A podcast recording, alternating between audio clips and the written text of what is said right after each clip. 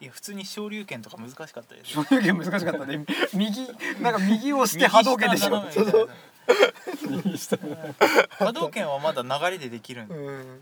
昇竜拳はね。昇竜拳なんか右をして下を押して斜めみたいなのじゃなかったかな。かあの波動拳もしゃがまないで打てるかとかさそういうこと言うな。なんかしゃがんで打っちゃうと連発が出たけどしゃがまないで波動拳ができるかってさ波動拳の打ち合いすると消えるじゃん波動拳が、うんでそのさこう勝負してさ 遅い効果が出いたりして俺さ友達の竹石君っていうのがいてさなんかなぜかストツーの話になっちゃったけどさた 竹石君がガイで撮ってたのね。でソニックブームってソニックブームって後ろにためないと打てないの。で俺あの竜だったか剣取ってたの。で波動拳打ちまくってて竹石君ずっとさぶあのソニックブーム打つんだけどさ3発に1発ぐらいしか打てないんだよね。それでさ俺にささ結局俺が勝ってさ「ずるいよ波動拳ばっかり使って!」って言ってさ竹石君が言ってさ。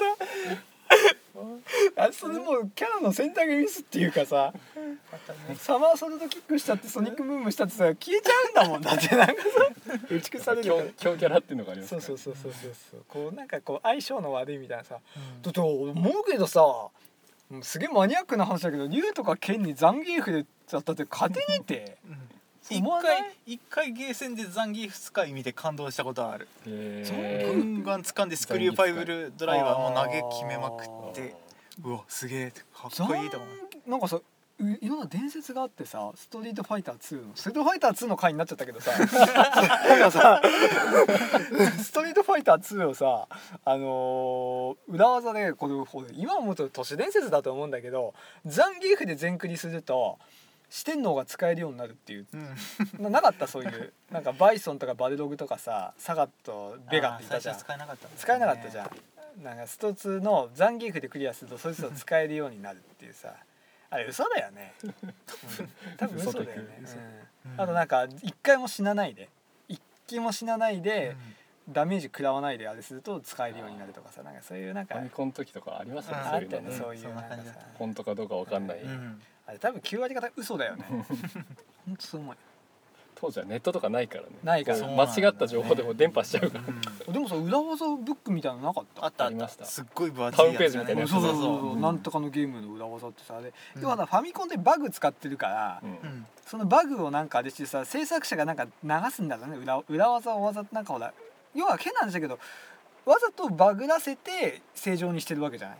だからなんかその裏を知ってるからさ開発者とかはさ「おおあれだって所さんの守るも攻めるもっていうのがあってさ。難しい。わかる？えー。レレあーよ。くわかんないレレレレレレレレレレレレレレっていうのをさなんかオープニング画面でなんかね俺いまだに覚えてんだけど上下下 B 右 A 左 B を押したまんま A を押したまんまスタートを押すとと所さんが無敵になるのっていうそういうさなんかがあってさそれで全クリした気がするコマンド入力こうねグラディウスとか。そうたね。それしないとクリアできないんだよね。